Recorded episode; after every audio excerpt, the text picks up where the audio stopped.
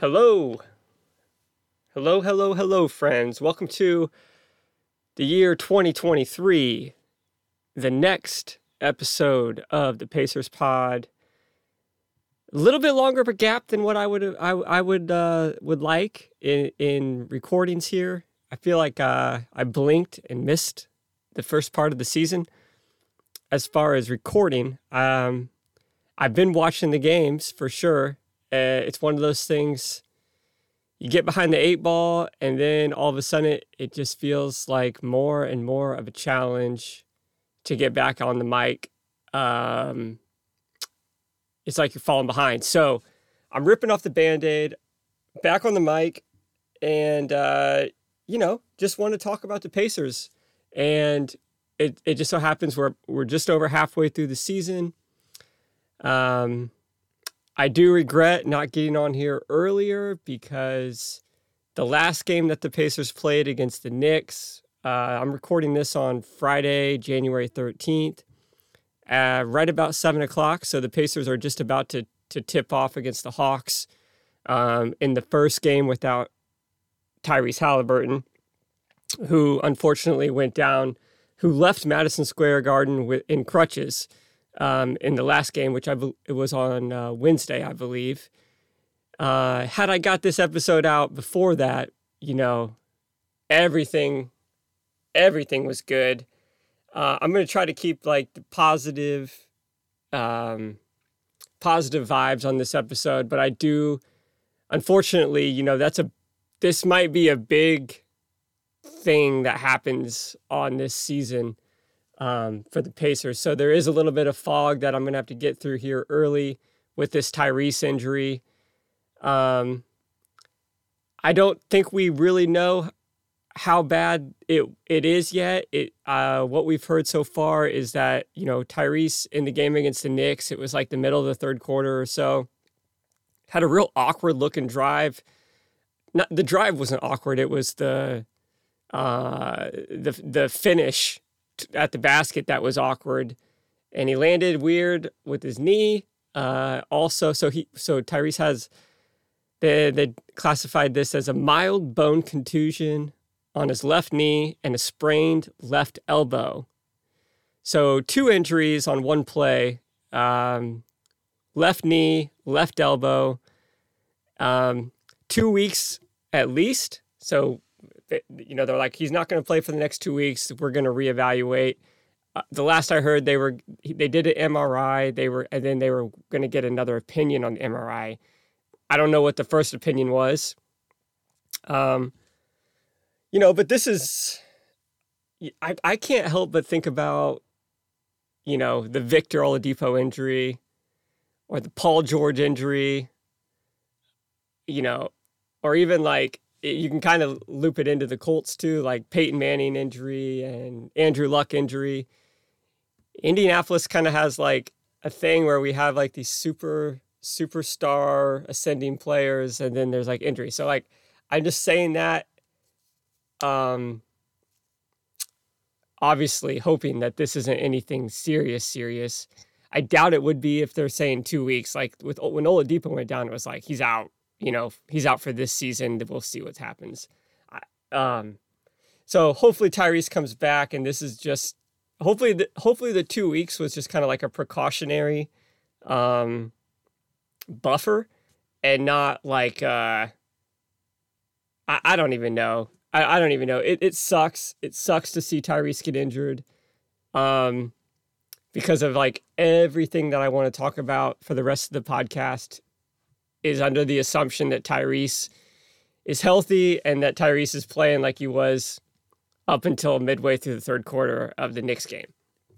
Um, you know, but still kind of kind of going through the fog here. It's like he's going to miss the next seven or eight games, and it does make you wonder, like, what happens. What happens to this Pacer team when we don't when we don't have the engine that's making this thing run. That's I mean, because because you know, all right. So like just to fill in the gaps here, it's like my la- the last podcast I did was like eight games into the season. Um, Pacers were like three and five, I think, something along those lines. maybe four and four.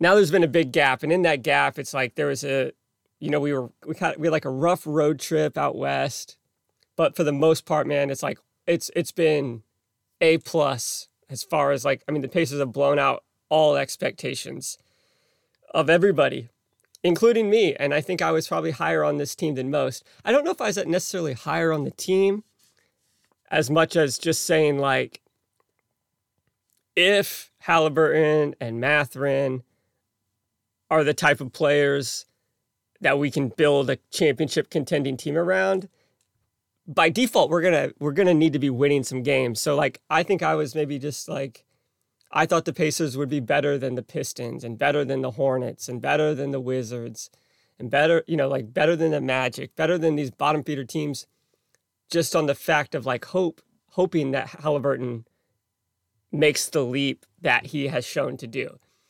Um, and hoping that Mathurin is the type of rookie, who, not type of rookie, but the type of player that, um, you know, can be a can be a foundational piece on like a championship contending team.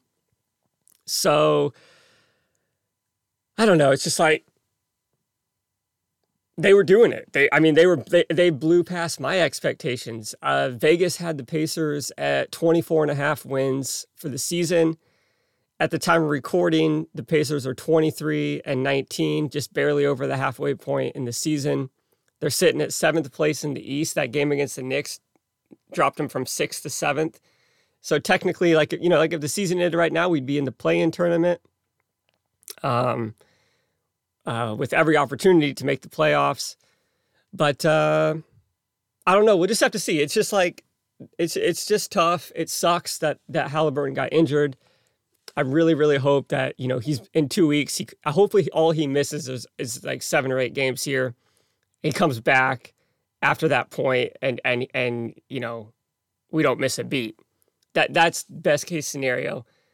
It just there's a there's like a cloud that has kind of come over us and there's a chance now that you know may like maybe the second part of this season isn't as rosy as the first part and even if that's the case i i don't think that's necessarily the worst thing in the world for this team and i'll kind of get into that probably a little bit later but uh, just just wanted to kind of you know clear the air a little bit as far as like you know, this injury to Halliburton could be a big deal.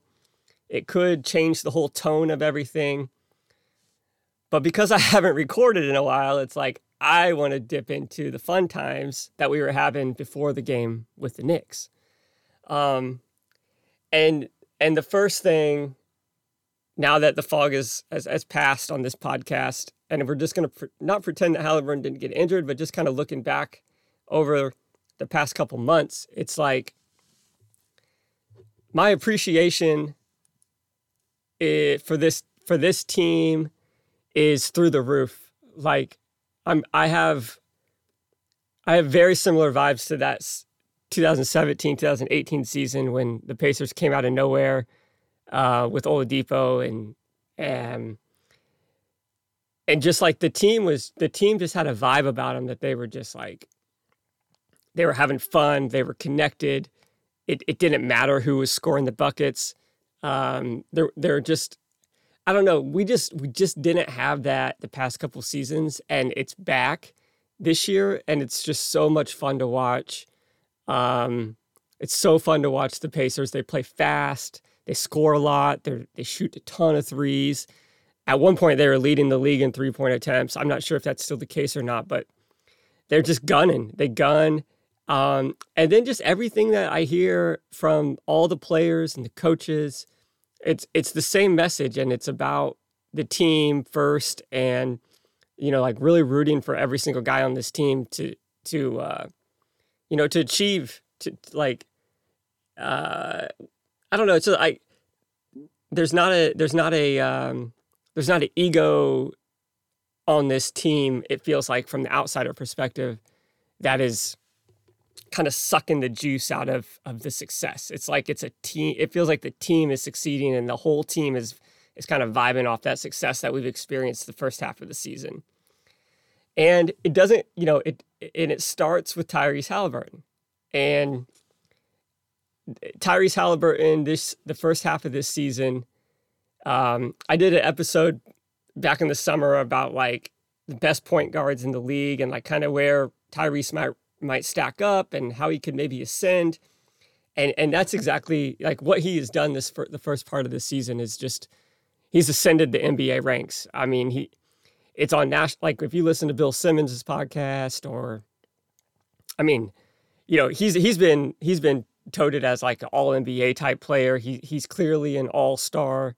Um, we'll see what this injury does. Hopefully that doesn't hurt him too much. Um, but as a as a Pacer fan, it's like the best case scenario is in play for us. Uh, Tyrese Halliburton has shown that he is a foundational piece on a championship contending team. I th- I don't think that question was answered prior to the start of this season. I mean, we hoped, I hoped, I hoped that he was, but there were questions, and I think he's answered all those questions. Um, he's shown that he can he can lead a team, uh, not just not just on the court, but off the court, just kind of being the identity of a team. Halliburton is just he's he's been such a stud. He's been such a joy to watch. Um, makes you really, really thankful that we made that trade last year. As hard as it was to see Sabonis go, it's like Halliburton. Halliburton just raises the ceiling of this team in a way that Sabonis never was going to be able to do by himself. Um, you know, Halliburton seems like the way that he plays, uh, being a pass first point guard, it's like he could be your number one player. Uh, He's not a number one scoring option on a championship contending team, but his combination of scoring and passing and being the floor general, it's like, okay, yeah, he can be the best guy. He can be our he he can be our all NBA player. Um, you know, and I'm I'm just really happy for Tyrese for the season that he's had. It sucks that um, this will be the last time I mention this injury, maybe, but like had he not like we'll, we don't I don't know what this injury is going to be, but you know, prior to this game against the Knicks, it was like I remember prior to the season, I was watching a podcast with him and his trainer Drew Hanlen.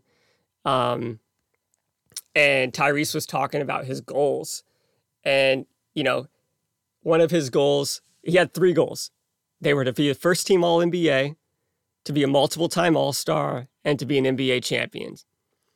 And you know, it, I mean, I don't think anybody would have thought they're not like super crazy goals, but they were loft. Those are lofty goals. I mean, that's that's that is the that is the upper echelon of the NBA to be. I mean, to be first team All NBA, I mean, is is insane. And um, you know, Tyrese is 22, I believe. Maybe maybe he's about to turn 23. Um, he he he's having a season. I would expect him to definitely be an all star for sure. So it's like, okay, you're looking at those three goals, multiple time all star. All right, check. You know, um, along with that, you know, he mentioned he wanted to be a 20 and 10 guy. And if you look at his stats, that's exactly what he's averaging so far this season. Uh, first team All NBA. You know, Bill Simmons, who's one of the most respected voices on the NBA, you know, um, he mentioned mentioned Tyrese Halliburton as an All NBA candidate, not necess- not first team, um, you know, but you only get you only get three teams. So like if if Halliburton's going to be anywhere and sniff if anywhere sniffing the All NBA, I mean that's just like that's talking you're talking fantasy world right now. If you go back a couple months, like before the season started, and, and you told me that Halliburton was going to be an All NBA player this year, it's like hell yes, hell yeah, that sign me up for that. Like we're ahead of schedule. And and I really do believe that's what this whole team is right now is we're just ahead of schedule. Like obviously like, you know, people thought we were gonna suck. Um, people thought we would we would be in line for, you know, a top five, top four pick in the draft this next upcoming season. And um, you know, I uh, we're just ahead of schedule. Like our like Halliburton's that good, and Mathurin is that good, and Halliburton's making the guys around him that much better. Um, so, you know, he, he has a goal of being first team All NBA, and you got to say, you know, he's he's on his way this year. He's making cert he's made so much progress this year. Um, just makes you really happy to have him as uh, the engine on on this team. Um, statistically, you know, he made a big he's made a big leap in his games. Like so, he got traded to the Pacers last year, right? Um, played 26 games with the Pacers. He averaged 17 points, nine assists, four rebounds um, on thir- in 36 minutes of action. This year, he's averaging 20 points, 10 assists, four rebounds in three less minutes. He's averaging less turnovers, getting more assists. Uh, his shooting splits are, are, are pretty similar. Right now, he's at 48% from the field, 40% from free. Uh, sorry, 40% from three, and and 88% from the free throw line. So he's sniffing that 50, 40, 90. Super efficient. I mean, you know, averaging 10 assists and only two and a half turnovers per game. I, you're talking about what is that? That's a four to one assist to turnover ratio. Tyrese has just been he's just been dominant. He he he he has he has taken the leap. He's put the league on notice. He's put the Pacers in the conversation of you know, like best young cores, like most promising future. This is stuff that we were so far away from a year ago today. We were so far away from this a year ago. It's amazing what what one year can do and what a player like Tyrese Halliburton can do for franchise. Um, Tyrese is leading the league in assists. He's third in steals. He's top ten in three pointers made. Um, he's shooting the ball. He's leading the he's leading the team in field goal attempts right now he's he's averaging like 15 shots a game, followed by Buddy Hield averaging 14 and and Mathurin's averaging 13. Um, so statistically, Halliburton has just been incredible. Like he, it, it just goes to show because when you're watching the game, you, you know you feel it. You feel like he's he's obviously the best player on the Pacers.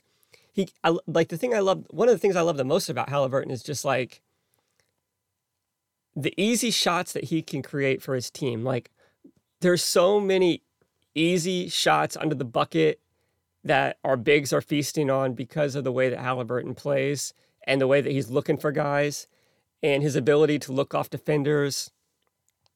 Um, it, it's just it's just awesome to watch. I think outside of like his on the court play, also just I'm buying into Halliburton's ability to be a, a true leader on the team and to be a uh, to be like a culture creator, a, a tone setter.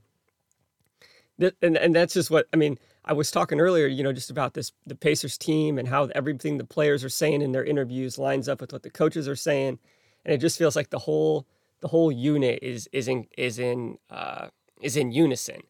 And I, I I have to say, like you got to give a bunch of that credit to Tyrese Halliburton. Um, just his style of play on the court kind of feeds that type of mentality as a team when it's like if your best player is looking for all the other players if you're one of those other players you, you kind of got to be like i don't know just like it doesn't make sense for you to just be so selfish in a way if your best player is not uh, we'll see. I, I don't know. I, I just think I think you also have to give credit, like as far as like setting the tone and setting the culture for this this team.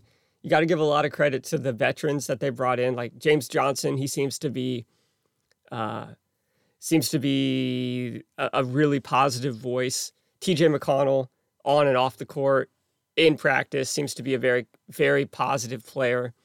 Um, Halliburton is he's just he's confident, he's humble, selfless, he empowers his teammates, um, and this team is just bought in. I, I there was a moment, um, there was a game on that. Ro- there was a road trip that they took out west, and uh, it was the one where Andrew Nembhard, uh, who I'll definitely talk about here in a little bit, uh, Nembhard hits a game-winning shot against the Lakers. It was a three-pointer the Pacers were down 17 in the fourth quarter of that game, and then they come back and they beat the Lakers in LA. Halliburton makes an insane play at the end of the game, like four seconds left. He gets the ball. he has like he has the ability to shoot like a difficult shot, or he can pass it to to Buddy Hield, who's going to have like a difficult shot, or actually not really a difficult, but like a contested shot.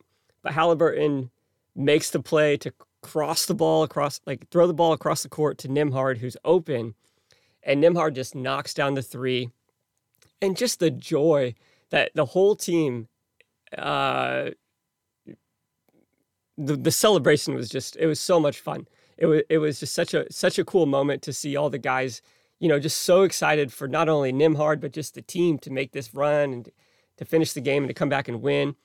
Another t- like another highlight of the season so far was the game against Miami, um, where if I remember, yeah, actually I do remember this correctly. Like, uh, the Pacers had played the Heat, and the Heat shut down Halliburton. He ended up with one point in a game where the Heat the Heat won. It was a super low scoring game, but Halliburton only got one point. And then the next the next time they faced off, it was in Miami, and Halliburton just he started cooking, and he sets the franchise record for 10 three pointers in a game. This is all in regulation as well, and he hits a buzzer beater three, closes the game with 43 points, and the same celebration that that Nembhard received at the Lakers game. I mean, it was tenfold for the Miami game, where where Halliburton's the one that that is the shining star at the end of the game, and just to see the see the see the way the team celebrates, you know, the success of of their best player was, it was just a, it was a joy to watch, and uh, and and to see Halliburton kind of respond to the game that he had prior to the with with the Heat was was awesome. Um, and I just think I think you know we we just have so many more of those moments to come, and so it, it's just been such a joy watching this team. And Halliburton, you know, I was struggling at the beginning of the season what jersey to pick. I was either going to get Halliburton or Mathurin. I went with Halliburton. And then Mathurin took off from, I mean, out of the gates. I mean, this dude was just, and he's still been balling. And I'm going to talk about Mathurin, but like, I picked Halliburton, and I think it was, I think Halliburton, as good as Mathurin's been, Halliburton has been better. Halliburton has had a better season thus far. Um, it doesn't matter the jersey. It's just the fact that like, you know, I'm just pumped. I'm pumped for Halliburton. I'm pumped for this team moving forward. I, I'm gonna bring it up again. Hopefully this it hopefully this injury is just something of the past and it's not something that lingers very long. Uh, so yeah, the first thing, like if you're talking about this the season so far, it's like it starts with Tyrese Halliburton the engine of the team. Um, the second, like, the second big thing that I think about so far with the season is just the the, the Kevin Pritchard and the, the Pacers, uh, you know, front office. They they nailed the 2022 draft. We had the sixth pick. We had the 31st pick. We got Benedict Mathurin and Andrew Nembhard, and these guys these guys are special to start the season here. Like, first off, Benedict Mathurin, who, if you listen to this podcast, you know, you know I've got a special place in my heart for Benedict. I wanted I wanted the Pacers to get Benedict over Jaden Ivey, Keegan Murray. Um, those were really the guys kind of in the range that the Pacers could potentially have taken. Um, and really, they had no choice because both those guys were taken ahead of them. So they took Mathurin. But I wanted Mathurin in the draft. And uh, he, he has been, he's been, uh, I would, so like I said, like, I think if you're to grade, if you're to grade the players the first part of the season, like Halliburton, Halliburton's been an A slash, you know, A plus. If like, I, I'd almost say you got to give him an A plus, but you know, some people don't want to give A pluses. Halliburton's just been he's been that good. Mathurin, Mathurin's been like a A minus in my opinion. He he is he's shown for sure that he is he can score the basketball. Um, the big question, I think, with this team, a big question around Mathurin for me is like, is Benedict a number one option for Tyrese Halliburton on a championship contending team? Number one option as far as offensively is what I have in mind with that question too. And I, I think I think so far you'd have to say maybe. Um, he has some he has some really really really really bright spots in his game.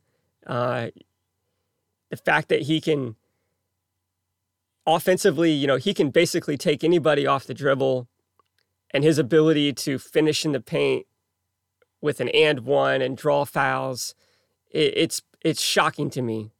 Every, I mean, every game it just feels like there's two or three plays where you're just like, oh my god, like he made that and he's going to the free throw line. Um, he gets to the free throw line at an insane pace. Uh, he's averaging six free throw attempts a game in 28 minutes, which I was looking up the free throw attempt leaders in the game, and at six a game, he's 19th currently in the NBA. But then if you look at like all the players around him, like they're all they're all playing like 35, 33, 36, you know, minutes a game. He's the only one that was in the 20s. And, you know, that's off he's he's not getting a ton of minutes because he's coming off the bench still. Um, but the fact that he's he's getting to the free throw line as much as he has, I don't think that's something that goes away. Uh, I think as as Mathurin continues to mature and as he gets into years like three, four, five, like we might be looking at like eight attempts a game, 10 attempts a game. And he's going to start to, I don't know, just his, his, his ability to, to use his athleticism against NBA players and draw fouls, and the fact that he knocks down his free throws. He's currently shooting 82%, um, which is a, which is certainly above average. I, I you know, it, it's like, all right, this is just this is the base layer that we're starting from for his rookie season. Hopefully that 82 ticks up to like 85, 86. He's got a beautiful shot. I mean, so it's like there's no reason he can't be a, a he's already a good free throw shooter, but um, you know, that could get better and then with more attempts. Um, I don't know. It's just like he's definitely shown that he can get to the hoop, he can draw fouls. Um, he has struggled a little bit shooting the three, uh, so, like if you look at his percentages, he's shooting 42% from the field, 33% from three, 82% from the free throw line on 13 shots a game. Of those 13 shots, almost five of them are threes. So he's doing most of his work inside the three point line, but he's still putting up a good amount of threes, um, which I like to see. I and I started this uh, a while ago. I just kind of drawn the comparison between Mathurin and Anthony Edwards, who plays for the, the Timberwolves, who's who's an outstanding player. Um, but if if you look at Anthony Edwards' rookie year, he averaged 19 points a game compared to, to where Mathurin's at now at 17. Edwards averaged four and a half rebounds. Um, Benedict's at four. Edwards averaged three assists. This is where Benedict is, is, is nowhere close. He's, he's only averaging one assist a game. Edwards was doing that on 32 minutes a game, where, um, you know, Benedict, I said, you know, he's at 28. So four less minutes. You know, you could think like, hey, in four minutes, maybe he's getting a bucket. He's, he's not there on the assists. But then if you look at their shooting splits, this is where it's really interesting. Mathurin's at 42% from the field. Anthony Edwards was at 41. Mathurin's at 33% from the three. Edwards is at 32. Mathurin's at 82% from the free throw line. Edwards is at 77. And Edwards was shooting 17 shots a game, where Mathurin's only getting 13. And Edwards was also only getting to the free throw line four times a game, where Mathurin's at six. So efficiently, like in, in if you're looking at it through in like an efficiency lens, Mathurin's having a better season as a rookie than Anthony Edwards did.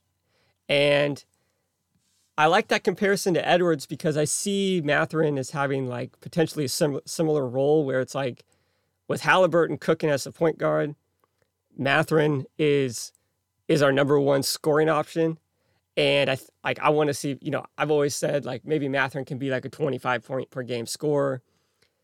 He's he his his first half of his rookie season, there's a lot of things that we can kind of talk about that aren't rosy Um, but at the same time, there's a lot here that is really good. Like I think, you know, the free throw attempts are huge. The free throw percentage is good. Um, his ability to get guys off the dribble is great. His strength in the paint, his his ability to finish is great. Um, and and you know, I think as a rookie, it's like he's 20 years old, right? Like we're not he's we're not I, you can't compare him to you can't compare him to like where Edwards is today. Um, but at the same time as like I want to praise Mathurin because I do. I love Mathurin. I'm so glad that he is on this team and that he's the guy that we ended up getting. Um, you know, it when I'm watching him play and when I'm thinking about him as a number one like weapon for Tyrese moving forward, um, you got to think about like, all right, what else besides scoring the basketball can Mathurin do at the NBA level? And that's what we haven't really seen a ton of. I mean, his rebounding is decent for sure. Um, but he's only had two games out of the 42 games that the Pacers have played. He's only had two games where he's had four assists or or more. I think one game he had like five. So he he really is not for as much as he's playing, like he's he's not getting other guys looks. He's and that probably comes down a lot to like being able to like make the read as to like what the defense is doing to you and and know where the open guy might be or something like I don't know. Um, but I think that that's one that's like a huge area where it's like maybe we'll see a lot of, of, of not necessarily that like I don't I don't care if Mathurin is like a five, like if he averages five assists a game. Like I don't care. Like he doesn't have to average five assists a game, but you just want him to be able to make the right play, and that's probably something that's going to come with just time. And um, the other thing, it's like he also turns the ball over a little bit more than what you would like. I mentioned with Tyrese Halliburton, for example, like he's a four to one assist to turnover ratio guy. Mathurin's averaging one assist a game and he's averaging 1.8 turnovers per game. So he's like, he's negative, right? He's like a 0.5 assist to turnover ratio guy. Um, it, you know, another, like some of the other things, like, okay, when I'm watching the games, sometimes I find myself being like, like looking at Mathurin, and I'm like, like, get back into play. Like, like, what are you doing? Like, don't be talking about this play right now. Like, get back on defense or, I feel like he does a lot of not only talking to the refs, but kind of like give it gives up on plays sometimes. Uh, I know earlier in the season, I, I remember a lot of the times he would he would call for the ball all the time. Uh, I mean, you know, all the time he's calling for the ball, and it almost looks like when he he because he wasn't getting the ball that often, or if he okay, he does get the ball a lot, but many times when I would notice him call for the ball, he wouldn't get the ball, and it's like he would then it's not like he kind of just like checks out of the play. Like all of a sudden you see him when you're watching the game and he's kind of like on a part of the screen that's not involved in where the action is and not necessarily like it's like the secondary moves. Like, okay, like no, you should still go get in this position because if the ball like if the guy misses the shot, then this guy could have a chance to get an offensive rebound, but the fact that you're not like going at like you're not getting in position to get the guy you know, I, I don't know. I mean, I mean, it's just, that's just one of the things I've noticed. Like, I just feel like there's there's still quite a few quite a few possessions in a game where I'm watching and I'm thinking, man, how or or Math, Mathurin just seems like he's not in the play or like he's already he's kind of given up on the play. And uh, so, and the biggest thing, the, my biggest regret so far of the season, and it's and it's just a matter of the fact that that Mathurin comes in off the bench and and I prefer that he would start. Um, however, you know, I, I, it's working out. It's it's all good. Like I get he comes in at, off the second unit and gets to cook on his own. I would prefer that he would start because like he he has to be like to me he's got to be the starter um, on this team moving forward. So it's like why not just this is a year about developing our guys and and and and, and the reason that I want to see him start is because I want to see him and Halliburton develop some type of chemistry, and and that's what I feel like we just we haven't seen much of it yet, and it, it seems like they're too it's it's like it's not that they don't have the ability or like that they don't want to to have a chemistry together. It's I think it's just a matter of the fact that like Mathurin's cooking when Halliburton's on the bench and vice versa. Uh, for the most part, I mean they do play a lot together, and it, it just I, I just haven't. This is why it's just like a my biggest like disappointment so far. It's because like I would have hoped to see a lot more. Oh, Halliburton, like number zero double zero, the combination of those two together, like look out. And um, I, I just haven't got enough of that for my liking so far. But at the same time, um, you know, it's been great. I mean, overall, this this start of the season has been awesome, and that's just something kind of minor. And it's early, like you know, it's not like Mathurin is in his third year and he's still coming off the bench. Um, but we'll see. So so overall, Mathurin, Mathurin has been been awesome. I can't wait. I love I like it's the most fun. I love watching Mathurin with the ball. Um, but then under like you know under the under the point of like the slam dunk of the 2022 draft, the other guy is Andrew Nembhard, who has been, um, let me see, like Nembhard has been the most surprising for me player of the of the Pacers this season. He is the he is kind of like the the best the best treat that we have had. Halliburton making the leap was awesome because it's like, oh man, he is franchise altering.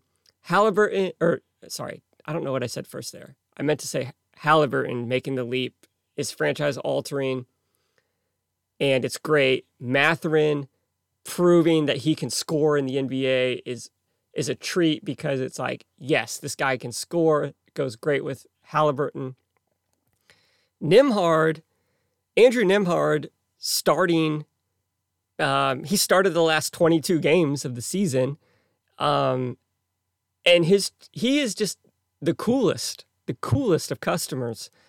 Um, you know, he was drafted with the he was the first pick of the second round. The Pacers locked him up for four years. It was like the biggest um, what was it like the biggest contract that a, like a, a second round rookie had ever signed.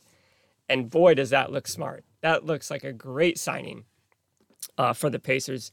Andrew Nembhard, it's not a perfect analogy, but he just kind of reminds me of like the guard version of Draymond Green in the sense that like he just does everything. He is the ultimate glue guy. He does everything well. There's like no holes in his game. He, he doesn't force it. He he doesn't yeah, it's like like a guy like um like Chris Duarte, for example. When Chris Duarte comes in, it's like if Duarte's not scoring the ball, you're really kind of looking around like, all right, what are you doing here for us? Andrew Nembhard, he can score, he doesn't he doesn't necessarily look to score unless we need him to score a little bit. Um, but like defensively, Nembhard, he is so strong. He guards the best players, the best like non-big men players on the other team. Um, he's averaging a steal per game. He, I mean, he just he just takes on the best assignments. And with Halliburton being our stud, it's awesome to pair him with Nembhard because it's like, all right, Offensively, Halliburton cooks. Defensively, uh, Nembhard does does the dirty work. He he is the he is like our he's our unsung hero, and he and I can't believe how good he already is. Um, offensively, like I said, like he plays the ball, like he plays very patiently. He's his ability to handle the ball and and play make for others, his efficiency shooting. He's got ridiculous splits. Like He's I I couldn't believe this when I looked it up. He's shooting 47% from the field, 40% from 3, 90% from the free throw line. Granted, he's not getting to the free throw line a ton. He's not taking a ton of shots. But that's I mean, this is why he's such a perfect I mean, this he's so good. He's so good because it's like he's not putting up a ton of shots, but when he does shoot, he's shooting amazing. And that's why it's like he the Draymond Green comparison doesn't fit that well because Draymond's not like a great offensive player, but Nembhard is just he's just a guy that does a little bit of everything at an above average level and it's just such a great filler for the team. Um, he's a team first guy, no questions about it. I remember uh, this summer after the Pacers had drafted him, this stood out to me. Um, listening to Setting the Pace podcast when they, they had Andrew Nembhard on and they talked about, you know, oh, like what if you end up like playing some time in the G League. And Nembhard was all about it. He's like, yeah, like I just I want to play. If if the team thinks like I need to be in the G League to uh, you know get some reps and to and to run an offense and and get some reps doing that, then I'm all about it.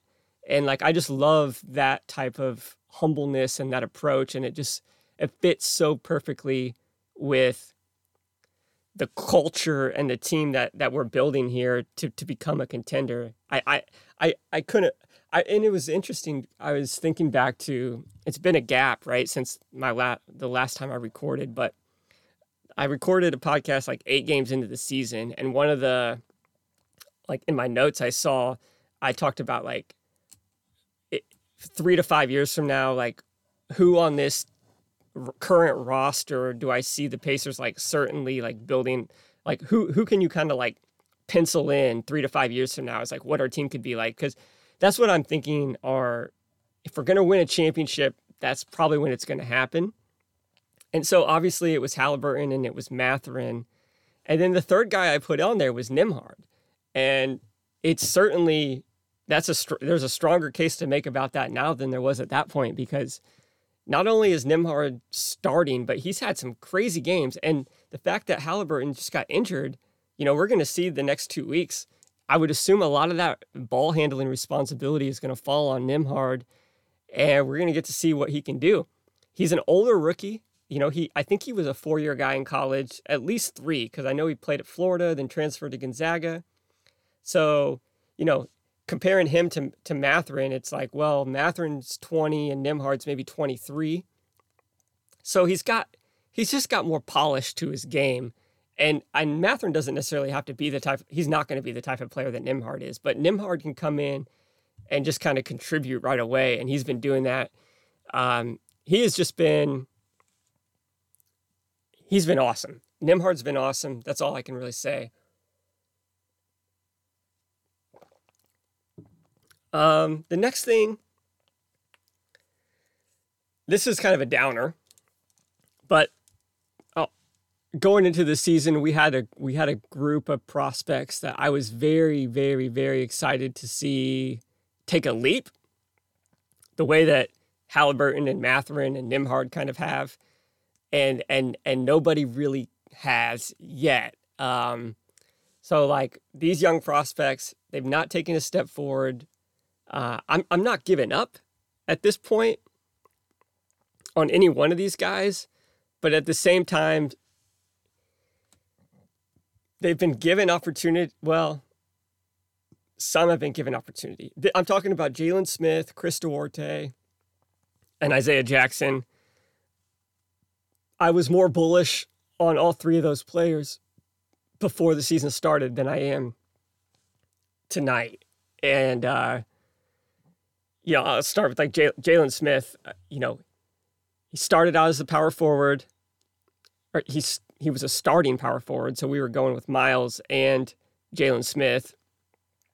Um, and and then I don't know, it might have been a month, month and a half ago. Jalen gets moved to the to the bench, and we insert Aaron Nesmith into the starting lineup, and I think that was a good move. Um, Jalen is one of those like it's tough. He he he may just kind of be a he may be a backup big. And that there's nothing wrong with that. I mean, I'm not throwing shade at the guy.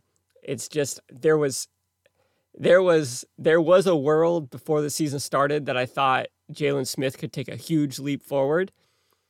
And he hasn't done that to this point. He rebounds the basketball well. He I think over he's probably our best rebounder. You know, maybe Terry Taylor, but Terry Taylor doesn't see the court, so it's like it doesn't doesn't really matter how good you can rebound if you're not playing. Jalen Smith can rebound the ball at an above average level. And it, and in theory, he's a good three point shooter, but he just hasn't knocked him down consistently this year.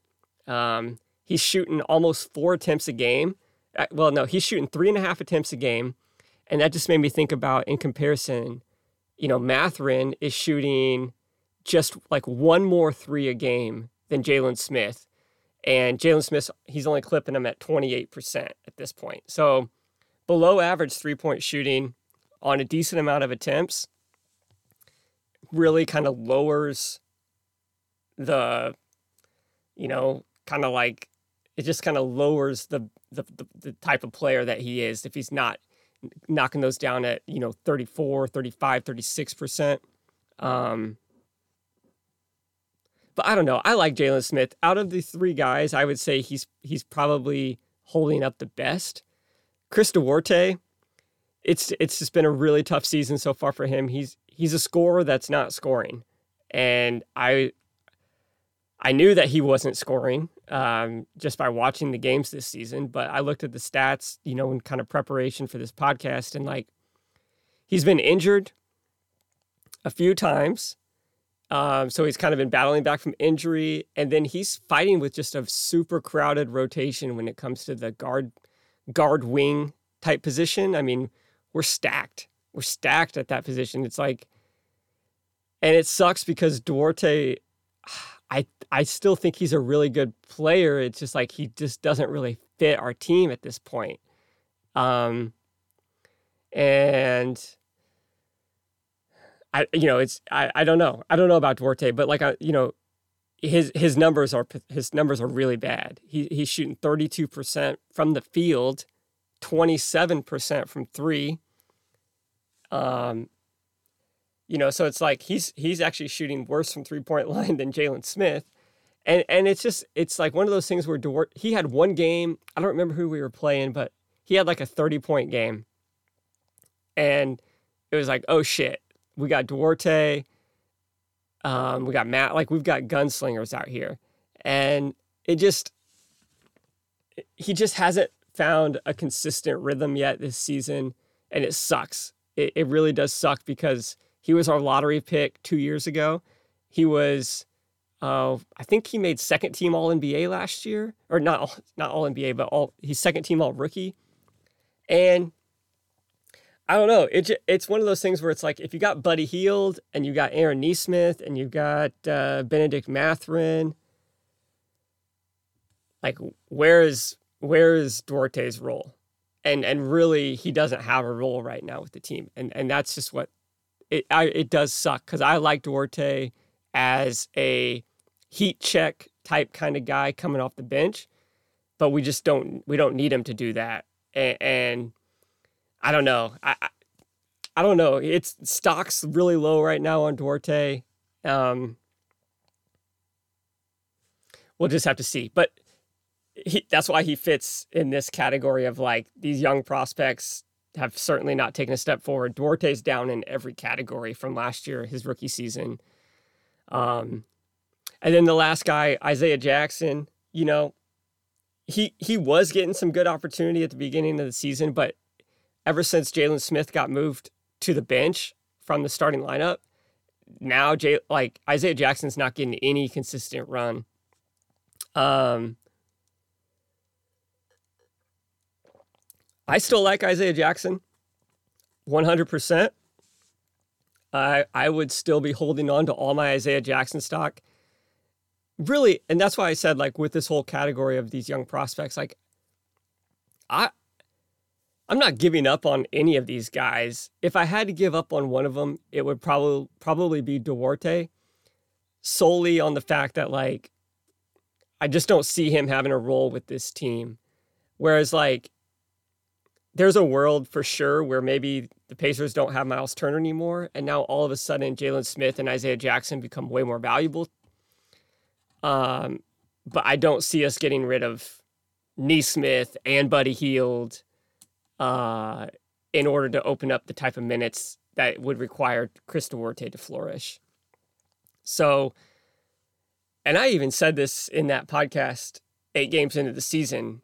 It was under my breath, but I was like, Duarte may be a kind of guy that you know we got to trade because it's just like I don't I don't see the minutes. Um, but back to Isaiah Jackson, he hasn't been getting consistent run lately.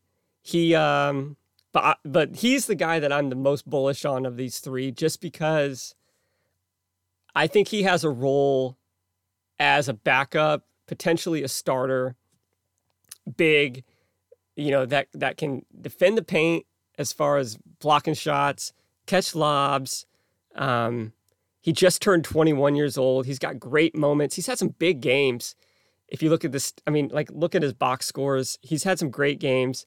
Um, he got called down to the uh, the Fort Wayne Mad Ants, which is pretty close to where I'm at. So I went over and watched him play uh, a game when he was with the Mad Ants against the uh, the Windy City Bulls, and he put up 24 points, 12 rebounds off the top of my head.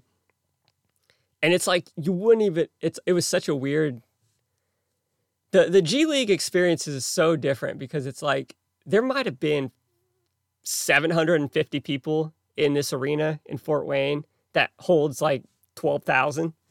And so it was, I mean, I, I was, I went with a friend and I was like self conscious talking to my friend during the game because I felt like the whole arena could hear me talking to him. Um, but just the vibe of, of a G League game in comp- it's, it's weird because they do a lot of the same type of things that you find at an NBA game. So it's like, there's like you know, you got your cheer, you got your your Mad Ant cheerleader squad, you got your Mad Ant uh, drum drum squad, you got your Mad Ants like MC, the Mad Ants mascot. So like during the timeouts and and breaks in the game, it's like the same kind of vibe that you get like at the Pacers games, but it's just like at a D minus level. It's just like it's really really sad and almost depressing because I, and I was I, I was talking to my friend there at the game, and I was like, dude, how be, I think it would like. Do you think these guys like get up for these games? Like, are they, you know, like, oh man, I want to fucking win this game. You know, like this these fucking Windy City Bulls coming in here, like we're gonna kick their ass. Like, I don't think they do. they because it's like if you were playing in college or and especially for a guy like Isaiah Jackson, who's played big minutes and big games like at the NBA level. And I was talking to my wife too, because it's like this was just recently, really. It was like I saw him play the mat like with in Fort Wayne on a Wednesday, and then we were just watching that Knicks game where Turner didn't play, so Jackson was getting a ton of minutes, and it was at Madison Square Garden in New York City, like packed house. It's just like the like for him, like just the difference in one week what that like the vibes of playing a basketball game. I don't really know where I'm going with this. Oh, uh, just the fact like it like so I when I heard that he was coming to Fort Wayne, I was like, all right, I'm going to the game. I, I got to watch Jackson play. And there was a really interesting moment where he like he started talking shit to the assistant coaches for the Windy City Bulls and was just like I think it was I don't know who started it. it there was like one of the coaches for the Bulls was kind of kind of chirping at at Matt or at uh, at Jackson's. You know, just I don't even know what he was saying, but it was I was just watching it happen, and Jackson was kind of chirping back at him, and then like Jackson got like the next two plays. I think he had like a dunk, and then he got another dunk, and in between those dunks, he had a block shot, and he kind of like pointed. Oh yeah, because then I think that maybe the Bulls called a timeout. And Jackson like pointed over at the bench, the bench of the Bulls, and was just kind of like, you know, like sit the fuck down, man. Like get out of my face. Um, the point being, like, I'm glad that Jackson got a little, you know, it's like he wasn't playing. He was he was getting D and P. So it's like, yeah, send him down, let him get some run. Um, but it just sucks that he's not getting he's he hasn't been able to carve out like a consistent role on this team, like on a night in, night out basis in the regular season for the you know, during the NBA season. But um, I'm not. I, I love Ijax. Like I, we, we got time. I think we got time with him. Um, I'm, I'm not. I'm not discouraged with him, even though he hasn't been able to get the, much much on on court run this year, especially lately. Okay. Uh, all right. So I, yeah, I just talked about you know the the young guys that haven't taken a step forward. This is more positive again. And this is the fact that our veterans are playing their ass off. Um, Buddy Hield, Miles Turner, TJ McConnell. I lumped Aaron Nesmith in here just because he's not really a vet. He's just as young as as, as Tyrese and Jalen and, and and Ijax and those guys. But at the same time, it's like he has he played for the Celtics. Um, these guys have just been incredible. I mean, Buddy Hield to start with has just he's been an absolute flamethrower, leading the NBA in threes this year. Three pointers made. He's averaging almost four three pointers made a game, and he's shooting them at just under 43%. Buddy, everything you hear about him, it's like the dude, all he does is hoop. He's, and it's funny watching because, like, he is. He's always trying to get shots up. He's always trying to touch the basketball during the game. If you're watching, like, he'll try to grab it from the ref. He'll try to shoot extra shots, like when a timeout's called. Like, he's just always shooting the basketball and touching the basketball. And he is just having an incredible season it's like Buddy is the Buddy is just he is he's been such a joy to watch and it, and a lot of it is because he's kind of connected at the hip to Tyrese Halliburton and the fact that you know they played together in Sacramento they came over to the Pacers in that trade with Sabonis. Him and him and Tyrese have a great relationship. I mean Tyrese calls Buddy his big brother uh, and Buddy's just been straight up balling. I mean he really has been incredible. Like I think he's averaging like 18 or 19 points a game. Um, he's just four threes a game is insane. Like that's 12 points right there. Every single game you can count on from Buddy, and he doesn't have a ton of like bonehead bonehead plays, and he's he's he's a big reason why the Pacers have won as many games as they have, and he's just like I kind of get into this on the next point a, a little bit, more with Buddy, but like if I, if if I was Kevin Pritchard or Chad Buchanan, there's a ton of different ways to like there's a ton of different ways to proceed with the Pacers and like before the season started and I still think this is where I lean only because we have Benedict Mathurin and now Aaron Nesmith. It's like and Andrew Nembhard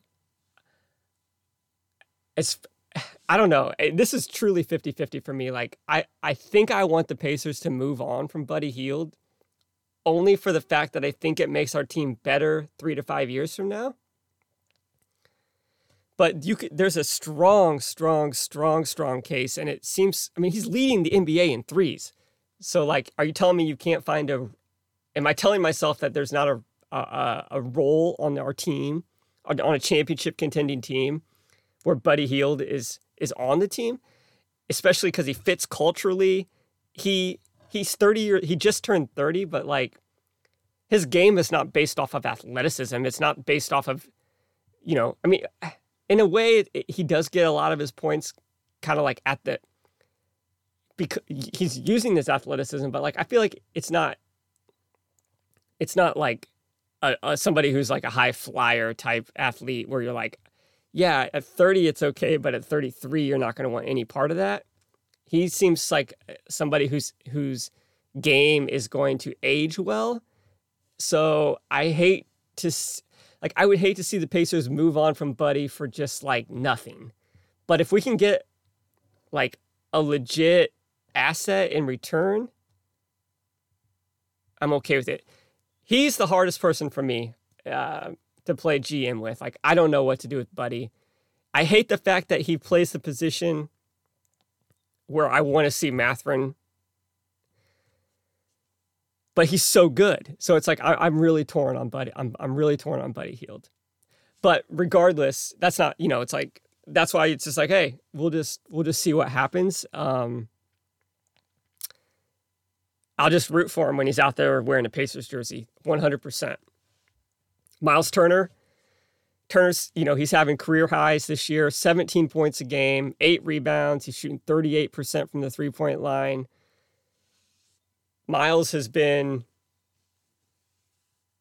he's been hungry. He's been hungry. He's been uh, he's been getting easy buckets. I was telling my wife this the other night when we were watching the game. I'm like, or maybe she brought it up to me. Like he just he's really benefiting from having Tyrese Halliburton because he's getting three or four layups a game. Just the fact that Tyrese is able to get in the basketball with nobody around him, four feet from the basket. It, you know, I, that's that's a huge reason why why Miles's points are up, and he's just been he's been great. Like he's he's been a pros pro um, this season. You know, is Miles Turner the main big man on a championship contending contending team? Maybe maybe I could see it. I mean, he's still relatively young. I think Miles is like 26. So three years from now, he's 29.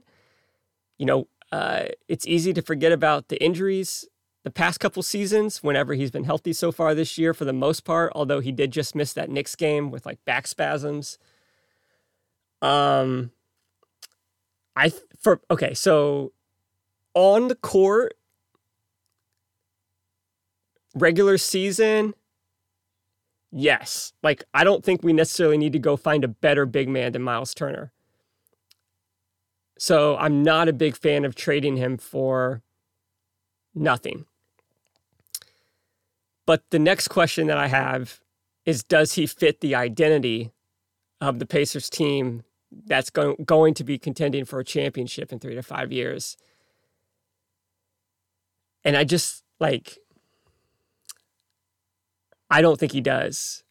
And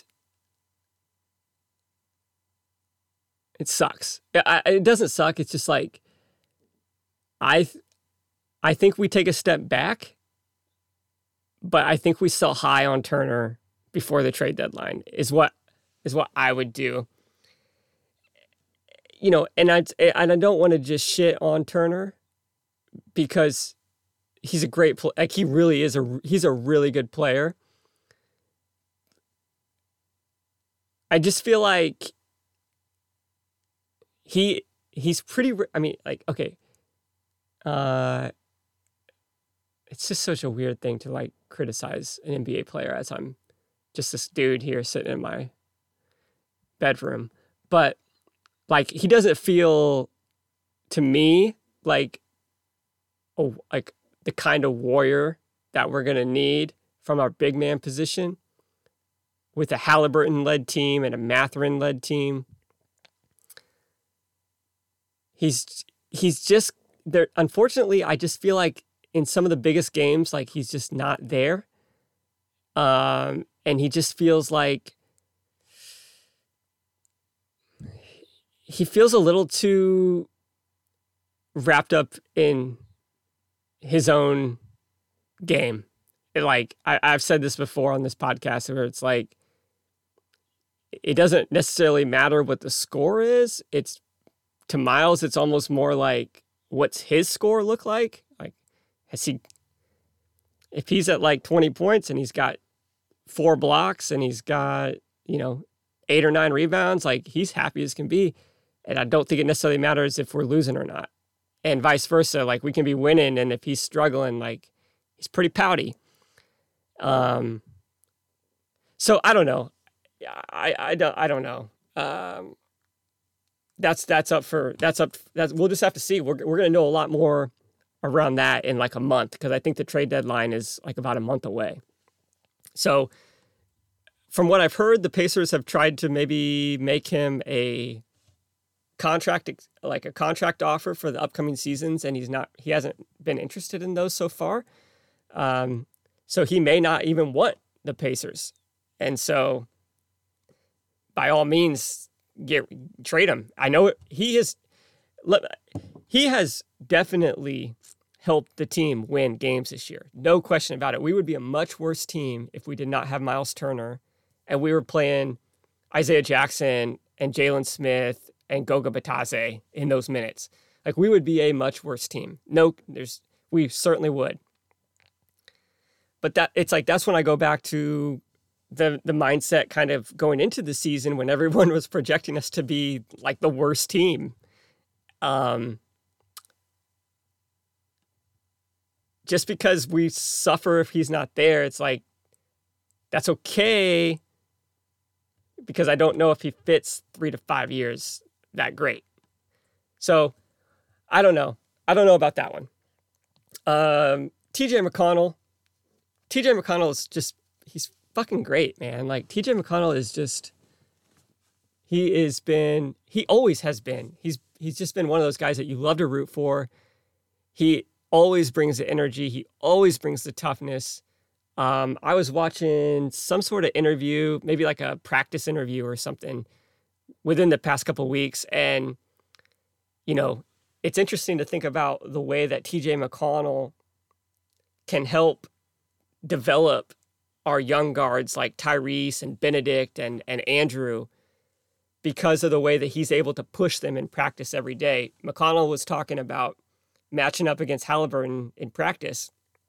And he's like, yeah, you know, like I can push him because there's just like not many guys in the NBA that play as hard as me. And there's no question about that because you watch you watch any NBA game and you're like, how is this guy even playing? Like he doesn't shoot. He's six foot. He um it's because just it, it's his mentality and his ability to get he's fearless. And so I just love the idea of Halliburton having to go against that every single day in practice because it's like any I've said this about TJ. It's like he capitalizes on your weaknesses. It's like if you're if you're even at all like nonchalant or with the basketball or just kind of being lazy about some things, like he just makes sure that you can't get away with that. And so for our stud franchise point guard to have to go up against a guy that doesn't let him get away with anything in practice, that is very, very, very beneficial. Um, and it may be one of the reasons why Halliburton has a four to one assist to turnover ratio rather than a three to one. I don't know. I'm making shit up as I go, but like there's got to be value in going up against McConnell every day. Aaron Nesmith has been, um, especially recently, he's been he's been very very nice. He's kind of similar to McConnell in the way that he gets up in guys, he plays with a ton of energy. I've been really impressed with some of the loose balls or like rebounds that that Nesmith comes up with, especially the kind of in clutch moments. He's a really good athlete. He, he's shown that he can shoot the ball pretty well. Like I know that's what his kind of mo was coming into the NBA. Like when he got drafted, it was he was a lottery pick. I think he was the he was the 14th pick in the same draft where Halliburton was 12 and Jalen Smith was 10. Um, but yeah, Aaron Nesmith, he looks like a rotational guy f- to me. Um, you know, his his his his strengths are defense, effort, shooting, toughness. I think that we could find a role for him for sure. I, ideally, you know, maybe three to five years from now, we're talking about.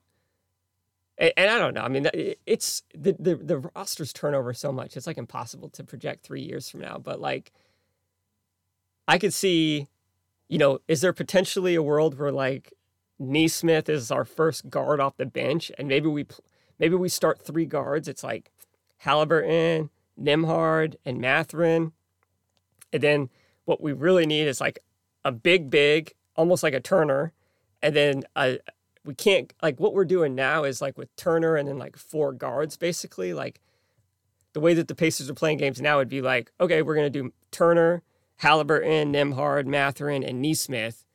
Those are those are like four guys that are a little too small, but if you drop off one of those guys and then you plug in somebody who's like six eight, six nine, six ten, now I think you really got something. And so, you know, maybe Nesmith's not a starter for us, but maybe he's coming off the bench. I think he definitely has a role. I like him. He's an asset, no question about it.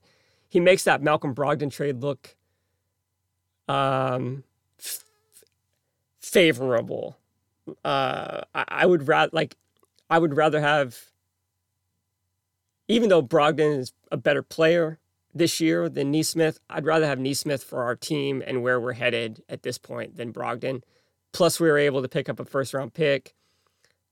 Plus, we have Daniel Theis, who kind of leads me into the last thing I want to talk about on this episode, which is, you know, what moves, if any, are the Pacers able to make before the trade, de- trade deadline, which is a month away?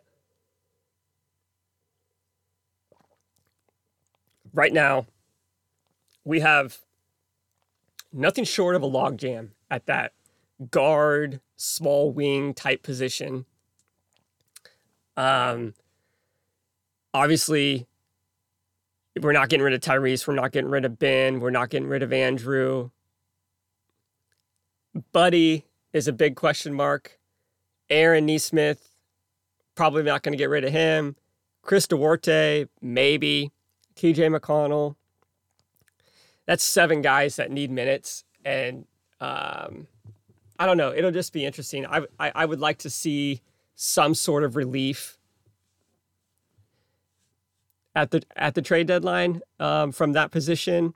We need bigger wings. We need we need guys that can play the way that like Oshae Brissett does, kind of in that six seven, ideally up to like six ten type role. Um, Daniel Theis, right? Like he's somebody that I'd like to see the Pacers move off from, and maybe we could get something in return, like even if it's just like a second round pick or something. Just he's not he hasn't played a single game yet, so I don't know if, if he's even you know, if anybody would even take him. But I, I think that they've just been playing it safe with with Theis. They just, you know, he doesn't he like he's not part of the long term future. I the last uh the last thing I heard from him was within the last week. Rick Carlisle mentioned that he was like weeks away rather than months away with his whatever injury he's dealing with. So that kind of makes sense. Like maybe maybe that we'll be looking to move on from Theis. Um, but yeah, who knows? There could be bigger splashes. Like there's if you look up the Pacers and if you Google the Pacers and you hit news, you're going to find some rumors. There's been some links to like a guy like John Collins from the Hawks who were about to who the Pacers are playing right now, which I'll be ready to wrap this up and, and turn on that game and see what's going on. But like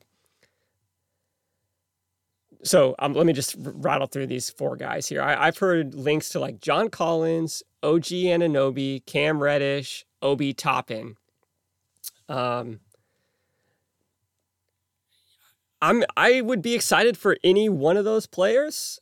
Uh, I think they all have something that the Pacers could definitely need, and they all are young enough that they could fit in that three to five year window. My biggest concern would be giving up giving up too much for those guys. The only guy that I'd be willing to kind of give up, you know, some draft assets and stuff for would probably be like, well, let me get the let me let me say like, okay, so we have three first round picks next year. If it's like, okay, get rid of a first round pick, but you can you can get, um, you know, ah, first round picks still seem if you could get like Obi Toppin for a first round one of like one of those later first round picks this year, like I, I would definitely sign up for that. Kind of the same. Like I wouldn't really care if we did that for Cam Reddish. I, I would roll the dice on him, just because these guys don't grow on a grow on trees. Like these are all that six eight, six nine, six ten type players. OG Anunoby is somebody that I'd be willing to give up some serious assets for. And John Collins, I'd be willing to give up a little bit for. Um, but, you know, that's all just like we'll just have to wait and see. We'll have to just wait and see how that how that how that goes. Um, so yeah, that's uh, I'm trying to think. I, I guess that's probably all I really got right now. Uh, glad I did it. Glad glad we're back on here. Glad we got this one. Uh, glad we got this one in the books. And um, let's see. Yeah, happy New Year's. I hope everybody's doing well. Um, I'm doing great. Uh, if you if you listen to this, you may have picked up. I had uh, I had twin daughters back in October of 2021, so they're about 15 months old at this point. They're getting into everything. Um, they are fun though, for sure. And uh, I, uh, I I was taking care of them alone today, so I've dressed them up my wife put them in, my wife made these uh, really cute little pacer onesies. We've got Tyrese Halliburton that I put on my little daughter, and then I got Benedict Mathurin that I put. She's uh, on my little, slightly larger daughter. Uh, so I was able to watch them. I needed the motivation because I was like, all right, I'm gonna do a podcast tonight. So I put those girls in the pacer gear, and um, yeah, I think it went okay. So uh, if you uh, if you thank you for listening to the podcast, I guess, and um, if you're interested, I would just I would just like to mention again. There is a thing out there called podcasting 2.0, which is essentially um, it's called value for value podcasting, and the app that I use the most is um, Fountain Podcast, and you can download Fountain the same way that you would download iTunes or Spotify or, or any other podcasting app. And the difference is every single day, the first hour of podcasting that you listen to, you earn Satoshis, which are little fractions of Bitcoin. And just as a and the and the other thing is like as you're earning those satoshis, you can just keep those for yourself, and you can just watch your little um, stash of Bitcoin grow, or you can do something with those where you can um, give those out via streaming it to podcast podcasters that you're listening to or boosting. So like one of the things that I find that I do is like I'm a little too cheap where like I like stacking sats more than streaming sats to somebody else. But in a, on a typical day, let's say I listen to cuz I do, I listen to a lot of podcasts. So like I definitely like on a typical day like I might earn from listening just like like let's say I earn like 300 sats on a day. What I might do is if there's a podcast that I like, I might boost I might give a boost of like 100 sats to that podcast. And I've been doing this for like 6 months now and just for you know, if anybody's interested in doing it, I currently have like 14,000 sats, which is about like 3 bucks. Not I mean, I'm not getting this isn't my retirement. You know, I'm not planning to retire off of this podcasting app. But it's kind of nice to see, like, oh, all I do is listen to, when I'm listening to podcasts, I might as well earn a little bit of money. So not only have I earned about three bucks worth of sats, um, but I've, I give, I give back to the uh, podcasters that I listen to. And I like to do boosts. And it was really cool, actually. Like, I was listening to um, a Bitcoin podcast the other day and I boot I gave a boost of like you know I, I boosted 100 sats and then somebody must have like I I I, I made a comment when I because like when you give the boost you can give a comment. So I I made a comment like oh I'd really enjoy to uh to if you were to bring back like more technical analysis. Um I'm I'm in the weeds. This is like really kind of Bitcoin talk but at the same time it's like so I made this, I, I boosted the podcast 100 sats and I made a comment of like, I would like it if you if you brought back like more of the technical analysis. Well, then some stranger that I don't even know saw my comment and liked it. And when they liked my comment, they left me 10 sats. So it's like, it's just a, it's just fascinating to me, this whole uh, idea of value for value and how it goes like in many different directions. So I am not asking if you're listening to this podcast to send me sats. I just I truly think that if you're going to listen to podcasts, like you can you can you can kind of like uh you can there's value in your attention listening to podcasts and you can take that value and you can spread it out. You can keep it for yourself. You can do a combination of both. So um, yeah, so I just wanted to share podcasting 2.0. Fountain podcast app is the one I use. There's many out there. Um, but yeah, that is going to be that's going to be a wrap for episode 73. Apologies for the gap. I'm human. Um, that's how that's how it goes. So, all right, peace and love, everybody. Go Pacers.